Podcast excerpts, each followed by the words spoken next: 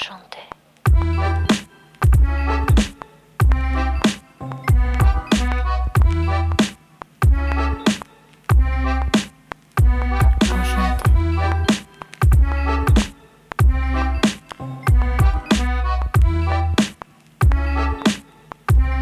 Bienvenue dans ce tout premier épisode d'Histoire de Meuf, un podcast qui raconte des histoires s'adressant aux meufs, mais pas que.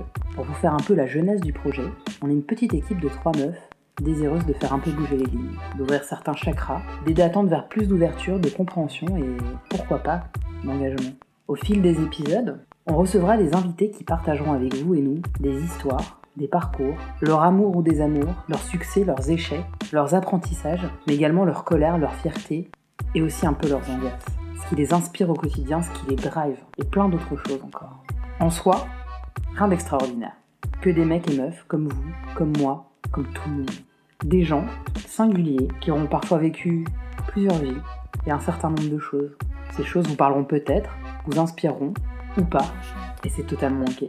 Histoire de meuf, c'est avant tout des histoires partagées et incarnées qui vous rappelleront que vous n'êtes pas seul. Bonne écoute.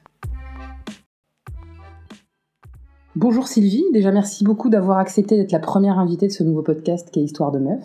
Ben, merci beaucoup à vous de m'avoir euh, invité, c'est un honneur. On parler de pas mal de choses au cours de cet épisode et on est très content de, de t'avoir parmi nous aujourd'hui pour évoquer des sujets au féminin comme le promet euh, notre podcast. Est-ce que tu euh, pourrais nous parler de ton parcours et de qui tu es Sylvie? Oui, alors qui je suis? Donc je m'appelle Sylvie Bouvial, j'ai euh, 39 ans, je suis praticienne en kinésiologie, atteinte d'endométriose euh, et grâce à mon métier aujourd'hui, eh bien j'accompagne notamment, entre autres, des femmes qui sont dans un parcours de procréation et qui ont des difficultés euh, à tomber enceinte. D'accord, très bien. Voilà. En préparant ce podcast, euh, on, a, on a pas mal échangé du coup sur ton parcours et notamment le fait que tu as vécu une, une épiphanie quelque part professionnelle puisque initialement tu n'étais pas kinésiologue. Exactement. Alors, j'ai fait des études euh, classiques en ressources humaines. Euh, donc, j'ai occupé des postes divers et variés, euh, donc dans la formation euh, dans un premier temps, et puis dans le recrutement. J'ai terminé consultante en recrutement dans un cabinet. Euh, donc, très intéressant. Voilà, j'ai toujours voulu accompagner les, les personnes.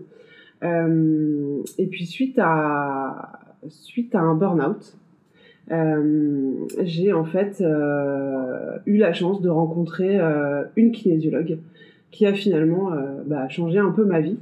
Euh, puisqu'à cette époque-là, euh, donc j'étais atteinte d'endométriose, je n'arrivais pas à tomber enceinte. Et j'ai vu ma kinésiologue pour un, sujet voilà un peu bateau qui parle à beaucoup de monde en ce moment, c'est le burn-out, hein, forcément professionnel. Et en fait, durant la première séance, elle a détecté que, je ne pouvais pas porter d'enfant, en tout cas émotionnellement parlant. Et à l'issue de cette première séance, je suis tombée enceinte le mois d'après. Donc euh, ça a un petit peu changé ma vie et euh, j'ai décidé par la suite euh, eh bien, de quitter euh, mon ancienne entreprise et de me lancer dans la kinésiologie et de faire cette euh, superbe formation. Voilà, et je suis, je suis ravie aujourd'hui de pouvoir accompagner toutes ces personnes dans le bien-être. Très bien, très bien. Est-ce que tu peux nous expliquer un petit peu ce qu'est la kinésiologie? Je ne suis pas sûre que tout le monde connaisse. Oui, alors on en parle de plus en plus. Hein. Euh, D'ailleurs, j'ai fait un article euh, dans Marie-Claire au mois de juin, mais c'est vrai que c'est encore un peu méconnu, enfin pas assez en tout cas. Euh, c'est une pratique, c'est pas de la médecine traditionnelle, hein. on appelle ça de la médecine douce et naturelle. Ce sont des chiropracteurs qui ont créé ça dans les années 60 aux États-Unis et qui ont mélangé euh, cette pratique avec euh, de la médecine chinoise, de l'énergétique, euh, avec plein plein d'autres pratiques. La kinésiologie, en fait, elle, fonctionne de cette manière. On utilise le test musculaire pour voir s'il y a des tensions, donc du stress au niveau du muscle. Par rapport à ça, voilà, on a plein de, plein de protocoles qui existent et on libère les émotions que l'on cible euh, pour les dégager tout simplement et pour rééquilibrer. Euh, voilà, c'est très complet, c'est enfin, super. Voilà, il faut, il faut tester. D'accord. Euh, tu as évoqué tout à l'heure, du coup, l'accompagnement de, on va dire, toutes ces femmes oubliées un petit peu de la médecine, euh, notamment sur l'endométriose. Est-ce que tu peux nous parler euh, de cet accompagnement spécifique que tu peux proposer? Oui. Alors effectivement, moi j'ai su que j'avais une endométriose il y a très très longtemps, enfin il y a plus de plus de 10 ans maintenant, donc c'était encore euh, plus méconnu si, si, je puis dire. Et c'est vrai que hum, alors euh, les, les, médecins, ils étaient encore euh, encore un peu au début, hein, euh, voilà, de la maladie et mis à part le fait de devoir prendre la pilule en continu, j'avais pas vraiment de, de soutien que ce soit au niveau médical ou psychologique. Enfin voilà, ça, a été très très compliqué. Et je me suis rendu compte, de par mon expérience en tant que patiente, euh, bah, qu'on pouvait faire des choses extraordinaires avec le, psychologique, puisque tout est lié. Hein, euh, et, finalement, euh, lors de mon école, on, doit, on, doit, on doit réaliser un mémoire. Et donc j'ai réalisé un mémoire sur, euh, sur justement la kinésiologie et la place de, de la procréation en fait euh, féminine, les verrous inconscients. Et en fait, on se rend compte que eh bien, le cerveau dirige pas mal de choses dans notre vie dont euh, des, maladies, voilà, euh, par exemple aussi. Euh, et du coup, c'est en ça que j'ai voulu axer mon mémoire et puis bah, l'accompagnement des femmes, puisque je parle d'un sujet que je connais bien, puisque moi-même je suis atteinte de cette maladie. D'accord. J'imagine que cette reconversion n'a pas dû être simple à mettre en œuvre. Qu'est-ce qui t'a donné du coup le courage de, de, quitter une, ta carrière classique pour te lancer là-dedans? Alors moi je pense que j'ai attendu un peu trop longtemps justement parce que euh, j'ai vraiment accompagné des personnes pour leur trouver du travail hein, dans la, banque et la finance. Donc c'était super, mais c'est vrai que le côté entreprise, il y avait quelque chose où je me sentais pas libre euh, de, de, de, de faire ce que je voulais. Voilà. En entreprise, on sait très bien que c'est des process, des procédures. Euh, et parfois, ben, je pense que la spontanéité, ça peut être pas mal, la nouveauté, ça peut être pas mal aussi. Et euh, voilà, il, me manquait en tout cas quelque chose. Et euh, il faut savoir que quand, euh, quand j'avais 18 ans, j'étais inscrite en faculté de psychologie, donc je pense que ça m'a toujours suivi plus ou moins. Euh, maintenant, c'est vrai qu'il existe beaucoup, beaucoup de thérapies différentes. Euh, la sophrologie, la naturopathie, la kinésiologie, enfin voilà, plein, plein de, de médecine douce et naturelle. Et, très clairement, je pense que j'ai voulu voilà, intégrer cette école parce qu'en fait, ça correspondait exactement à, mes attentes ça n'a pas été facile parce que quitter le monde dans l'entreprise, quand on est salarié depuis longtemps, euh, qu'on a une fiche de paye tous les mois, euh, qu'on s'occupe de nos papiers administratifs aussi, euh, là, le fait de basculer sur un statut auto-entrepreneur, c'est un grand saut. Voilà, moi j'avais vraiment peur, euh, ça n'a pas été simple, euh, mais voilà, c'est toujours pareil. Quand on est accompagné, qu'on nous explique bien les choses, bon, il n'y a pas de raison. Mais c'est un statut qui est complètement différent qu'un statut de salarié. Donc effectivement, c'est pas simple. D'accord. Est-ce que c'est un petit peu, par rapport à ce que tu as dit, du registre de la quête de sens? Est-ce que tu ressentais un petit peu ce manque d'alignement entre euh, tes valeurs peut-être et euh, ton quotidien quand tu étais encore du coup salarié? Ah bah complètement de plus en plus en tout cas. Hein, C'est-à-dire que quand on nous demande en entreprise de faire des choses et que soit c'est pas dans nos valeurs ou on voit les choses vraiment différemment parce qu'on teste différemment et on voit que ça fonctionne et qu'on nous dit de pas par exemple faire euh, faire ça voilà moi il y avait des blocages qui qui où, où j'étais pas satisfaite euh, et c'est vrai que le, le fait d'être euh, bah, d'être en profession libérale euh, on est chef d'entreprise donc on fait en fait ce, ce qu'on veut quand on veut euh, c'est vraiment une liberté totale et c'est ce qui me manquait vraiment en entreprise et qui aujourd'hui euh, me, me, rend joyeuse en fait, hein, simplement. ok. Et du coup, quel impact ce changement de voix a-t-il eu sur ta perception et tes convictions? Alors, les gens autour de moi vont certainement euh, dire que je suis euh, devenue beaucoup plus sereine, beaucoup plus calme, beaucoup plus posée et euh, épanouie. Et effectivement, c'est le cas. Euh, là, actuellement, j'attends mon deuxième enfant. et donc, c'est vrai que atteindre d'endométriose et ayant fait le choix d'essayer d'avoir un deuxième enfant et qu'il soit venu aussi vite, je me dis qu'il y a tellement de choses qui se sont libérées, en tout cas dans mon inconscient, que voilà, moi je, je, je me sens, je me sens vibrer, je me sens sur la bonne voie et, et je me sens alignée avec mes valeurs et ce que je fais, donc c'est juste parfait. Hormis du coup le, la, la, partie études où tu as dû t'accrocher aussi pour, pour pouvoir le faire, tu, tu l'as évoqué tout à l'heure, est-ce que tu as rencontré en fait d'autres difficultés sur ta route lorsque tu t'es lancé dans cette belle aventure? Euh, la difficulté, c'est euh, alors la kinésiologie, c'est une formation où il faut euh, il faut réaliser 600 heures. Donc euh, c'est vrai que c'est c'est quand même assez complexe. Hein. Moi, je viens de voilà d'études classiques ressources humaines. J'avais jamais fait d'anatomie, d'énergétique. Enfin, c'est voilà, j'ai vraiment fait un 360.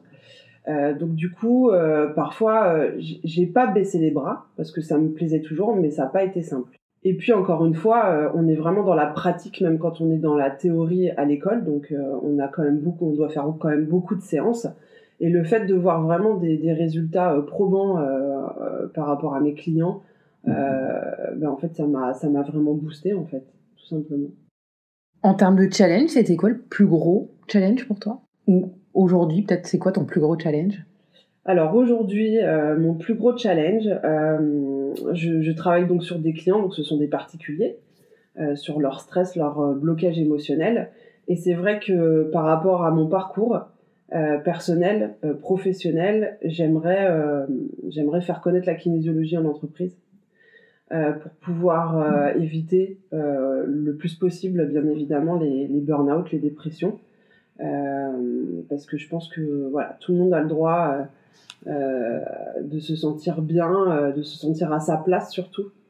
Et il y a tellement de techniques qui sont euh, qui sont accessibles, simples, que je trouverais dommage que les entreprises s'en privent.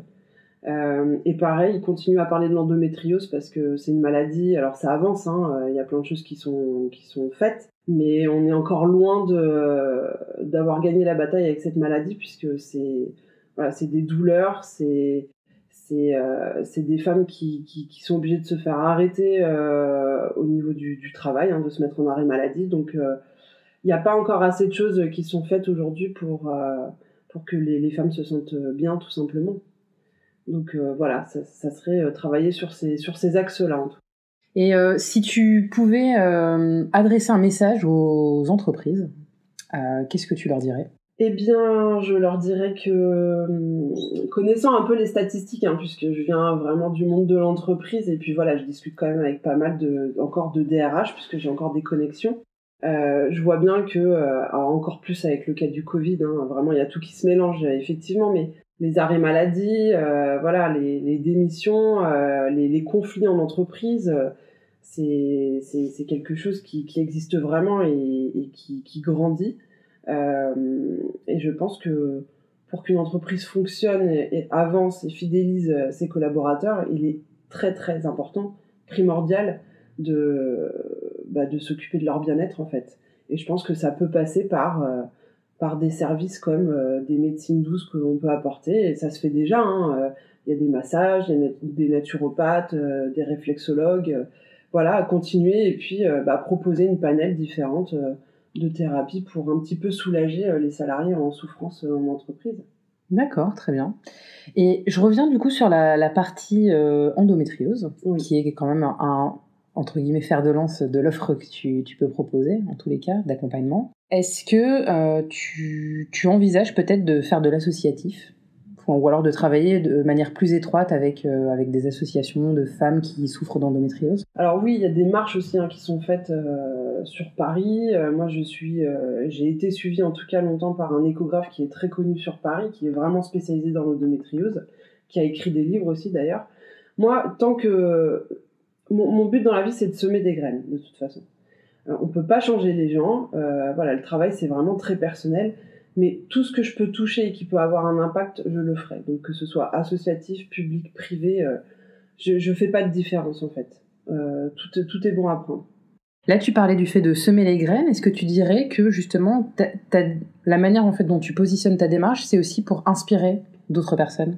Oui, parce que on a tous, tous, et vraiment, mais tous des compétences. Euh, et il y en a beaucoup qui les explorent pas, pour plein de raisons. Et je trouve ça tellement dommage parce que chaque personne a le droit de et peut surtout s'épanouir par rapport à, à ce qu'elle est. Euh, donc d'être vraiment aligné euh, avec euh, son soi-même intérieur, c'est tellement important et, et je, je, voilà si je peux inspirer des gens, je trouve que c'est enfin c'est génial parce que moi-même je suis inspirée par d'autres et que c'est comme ça que ça fonctionne aussi. Donc euh, le partage, l'inspiration, c'est il y a que ça de vrai en fait. Hein. Qu'est-ce que tu donnerais comme conseil à des gens qui veulent développer leur potentiel mais ils n'en ont pas vraiment conscience? Bah, la première étape, effectivement, c'est d'en prendre quand même un peu conscience, parce que si on n'en a pas du tout conscience, c'est compliqué de faire la démarche de vouloir le, trouver. Donc ça, c'est vraiment propre à chacun. Il y a plein de, choses qui sont mises en place. Euh, voilà, il y a beaucoup de livres sur le développement personnel. Euh, maintenant, on a accès à tous les réseaux sociaux. On, a tout sous la main, j'ai envie de dire. Donc c'est vraiment aux personnes de d'essayer de, de ne pas regarder que autour d'eux, mais de se recentrer sur eux, en fait, directement. parce que j'insiste vraiment sur, sur ça, c'est que chaque personne a du potentiel. Chaque personne euh, peut réussir, euh, il faut juste le développer. Donc après, il faut s'en rendre compte, il faut faire la démarche de qu'est-ce que de quoi j'ai envie, avec qui j'ai envie, parce que c'est pareil, il y a plein de thérapies qui existent, mais il faut choisir la bonne entre guillemets qui nous convient. Et la chose très très importante, c'est aussi de trouver le bon thérapeute qui nous va aussi. Donc euh, voilà. Est-ce que quand on est dans cette logique de développer ce potentiel, tu penses que ça se fait obligatoirement du coup avec un thérapeute et un travail sur soi? Je pense, pense pas forcément. Je pense que ce qui est important, c'est euh, de s'en rendre compte. Après, voilà, il y a des personnes qui ont besoin d'assistance. D'autres qui vont très bien réussir euh, grâce aux livres, grâce aux documentaires qu'ils vont regarder à la télé, grâce à des gens qui vont les inspirer euh, par, d'autres manières. En fait, c'est très propre à chacun. C'est très propre à notre histoire aussi. Il y a des gens qui ont vraiment besoin d'assistance qui ont besoin d'être épaulés, qui ont besoin d'être écoutés, euh, qui ont besoin d'être suivis aussi. Donc, euh, en fait, tout est possible. Euh, c'est juste qu'il faut trouver, il faut trouver le, bon moyen par rapport à, à, la personne, en fait, tout mmh. simplement. Et est-ce qu'il y a un bon moment pour faire ce switch et changer un petit peu de vie? Alors le bon moment, non, pas vraiment en fait. C'est vraiment quand la personne le sent. Il y a des personnes, voilà, à l'adolescence, ils se rendent compte qu'il faut, il faut un travail. Il y en a c'est euh, à 30 ans, il y en a c'est à 40 ans. Alors après, il y a des âges plus ou moins où effectivement on, se réveille un peu, si je puis dire. Hein. C'est souvent euh, vers 30-40 ans, euh, aussi bien pour les femmes que pour les hommes d'ailleurs. Mais il n'y a pas de bon moment. Effectivement, quand on fait un travail et qu'on voit que ça change en bien, j'ai souvent des, des, personnes qui me disent Ben oui, mais j'aurais dû venir avant. Mais non, pas forcément, parce que on apprend tout le temps de nos expériences. Et le chemin, s'il doit se faire, il se fera. Et, voilà, faut, faut pas trop non plus trop se poser de questions, je pense. Est-ce que parmi tes patients, tu as eu, tu as pu identifier des espèces de patterns ou un déclencheur commun sur le fait qu'ils viennent te consulter? Alors pour les femmes, euh, oui. Alors euh, souvent il y a pour les femmes euh, c'est souvent la, grossesse, hein, le fait soit d'être enceinte, soit de vouloir un enfant, ou soit d'avoir accouché, et donc du coup euh, des dépressions, ou euh, voilà. Euh, pour les hommes, c'est souvent l'âge qui avance, souvent le côté matériel et professionnel. Quand tu dis le côté matériel et professionnel, tu... qu'est-ce que tu veux dire par là? Bah, c'est souvent des, des, des, personnes qui ont des difficultés en entreprise. C'est, vraiment euh, plus le côté, oui, masculin. Il y a beaucoup plus de stress, d'image de soi, d'estime de soi euh, qui, qui sont prises en compte. Euh, et les femmes, c'est souvent, c'est souvent quand elles, de, elles deviennent mères, en fait. Il y a vraiment un switch qui se fait. Et c'est pour ça que je dis souvent, si on peut faire un travail sur soi avant de tomber enceinte, ça peut être pas mal. Voilà. D'accord. Petit message. Bah, du coup, ça me, ça me permet de faire une petite transition. Et ta place de femme dans tout ça? Alors, ma place de femme. Euh, alors, je vais peut-être déculpabiliser certaines femmes en, livrant ce que je vais dire là, parce que c'est quelque chose qui n'est pas simple. Mais on m'a tellement euh, rabâché que je ne pouvais pas avoir d'enfant que j'ai finalement euh, voulu en faire le deuil. et du coup, quand je suis tombée enceinte ça a été euh, compliqué pour moi d'accueillir cette nouvelle, qui en soi est magnifique et magique, mais voilà, je, du coup, j'étais plus préparée du tout. Donc euh, ma grossesse s'est très bien passée, euh, mais après je, je, suis vite repartie dans mon cursus de consultante et j'ai travaillé comme une acharnée sans m'occuper de mon fils. Et c'est vrai que j'ai pas été, euh, je me suis pas sentie maman tout de suite. Hein. En toute sincérité, j'ai dû mettre peut-être deux ans à, voilà, à atterrir, à comprendre que j'avais un petit, un petit enfant qui avait besoin de moi et que je devais m'occuper de lui et que on pouvait aussi euh, être les deux, c'est-à-dire mère, euh, femme, enfin voilà, avoir toutes les, toutes les étiquettes qu'on peut, qu'on peut avoir. mais ça n'a pas été simple du tout. Tu as évoqué tout à l'heure euh, le, la le fait de déculpabiliser certaines personnes euh, quand elles t'entendront. Euh, quid un petit peu de la, pression sociale justement sur ce type de sujet? Bah oui, parce que je- j'ai même des patientes, euh, des clientes qui viennent et qui me disent, euh, voilà, moi j'ai j'ai envie de tomber enceinte, j'y arrive pas, ça fait six mois, ça fait un an. Et puis finalement, quand on creuse, bah, c'est peut-être pas forcément ce qu'elles veulent dans la vie, enfin en tout cas pas tout de suite. Mais parce que la famille, euh, voilà. Bon bah écoute, tu vas avoir 30 ans, il faut peut-être que tu fasses un enfant, ou, euh, ou de voir ses copines euh, aussi autour commencer à fonder leur famille. ou dans, dans, dans les magazines, enfin peu importe, la pression elle est, elle est là, elle est constante, elle est tous les jours. Aujourd'hui, l'image de la société c'est faut être belle, faut avoir un bon poste, faut gagner bien sa vie, faut avoir une maison, faut avoir un chien, faut avoir un chat, faut avoir une belle voiture, faut partir en vacances, faut poster des photos sur Instagram, il faut être belle, enfin voilà, c'est c'est vraiment l'image, l'image, l'image. Mais qu'est-ce que veut la personne? Alors, ok, on est des êtres humains et on, on est là aussi pour procréer, mais pas que. Euh, Il y a de plus en plus de femmes qui ont le courage, parce que c'est vraiment un courage, je, je trouve, euh, qui, qui évoque le fait de ne pas vouloir euh, avoir d'enfants. Et, et c'est tout à fait légitime. Je, je, je pense vraiment qu'on peut être heureux euh, sans enfants et ou avec enfants. Il n'y a pas de, il y a pas de règle en fait. Il y a un côté un peu anxiogène dans ces injonctions sociétales. Comment on pose ses limites, justement, quand on, on est subi à cette pression? Eh bien, c'est compliqué. C'est-à-dire que soit on se connaît vraiment et on a vraiment euh, euh, cette justesse en nous et on n'essaye pas d'avoir la reconnaissance des autres, euh, l'estime des autres. Euh, et du coup, on arrive à pallier un peu à toutes ces problématiques euh, de questions qui peuvent être autour de nous euh, sur le fait de pourquoi tu ne veux pas d'enfant ou pourquoi tu n'en fais pas. Mais c'est- encore très compliqué. Donc, il y a des personnes qui y arrivent très bien seules, je pense, j'espère en tout cas, et d'autres qui ont besoin bah, voilà, de, de faire appel à des thérapeutes pour un petit peu comprendre ce qu'il y a derrière, de se sentir peut-être agressé par, par ce genre de questions.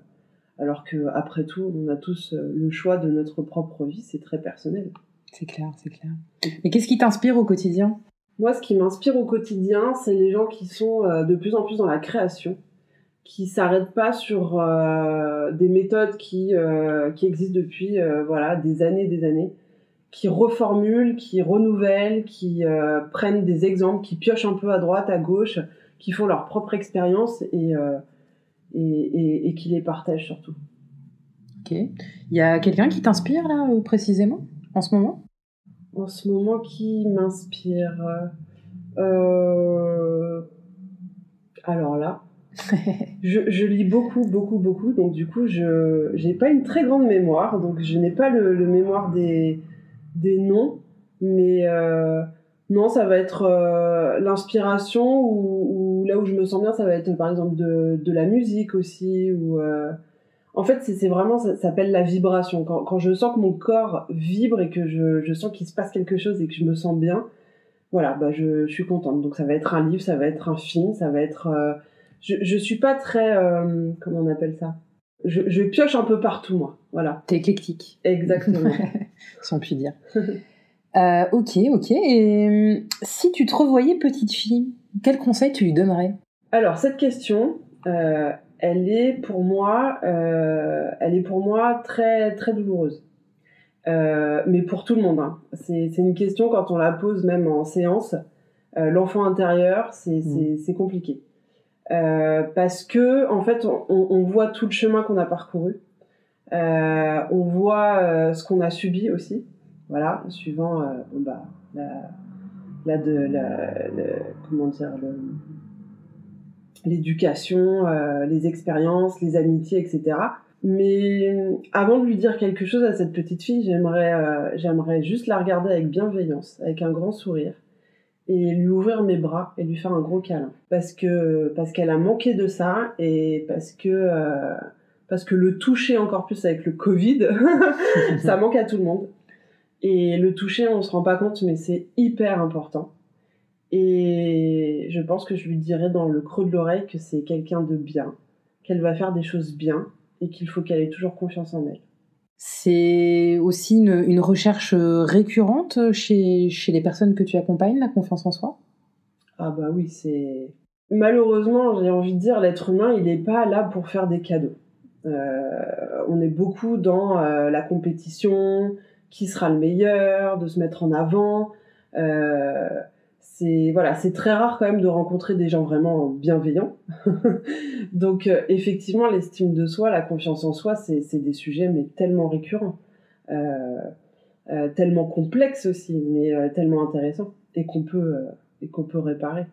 Bah écoute, Sylvie, merci beaucoup en tout cas pour ce, ce moment avec toi, bah, qui était ultra intéressant. Je ne sais pas si tu souhaites rajouter quelque chose. Ben merci, merci, merci parce que euh, parce que je trouve que des podcasts comme ça pour raconter des choses euh, de la vie importantes, c'est voilà, ça peut ça peut inspirer des personnes, ça peut aider des personnes, euh, ça peut soulager des personnes aussi, et, et c'est important de voilà de parler de de plein plein de choses et ces sujets sont hyper importants pour libérer la parole. Euh, et puis que voilà que ça puisse semer des graines euh, pour euh, d'autres et développer le bien-être en entreprise qui est si important. Bah merci à toi. On a décidé de faire une playlist en fait des invités qui sera disponible sur Spotify. Donc je vais te poser une dernière question qui est quelle est la chanson qui te fait te sentir super forte? Alors la chanson qui me fait sentir super forte ou en tout cas qui me fait bien vibrer et qui me rend tout de suite, ça me donne le sourire, c'est Fly Me to the Moon de Frank Sinatra. voilà, je l'adore je l'adore. À chaque fois que je l'écoute, à n'importe quel âge, euh, elle me, elle me fait vibrer cette chanson. Super. Bah, merci à toi en tout cas pour ce moment, Sylvie. Merci. Et je te dis à bientôt. À bientôt. Fly me to the moon, let me play among the stars, and let me see what spring is like on uh, Jupiter and Mars. In other words, hold my hand.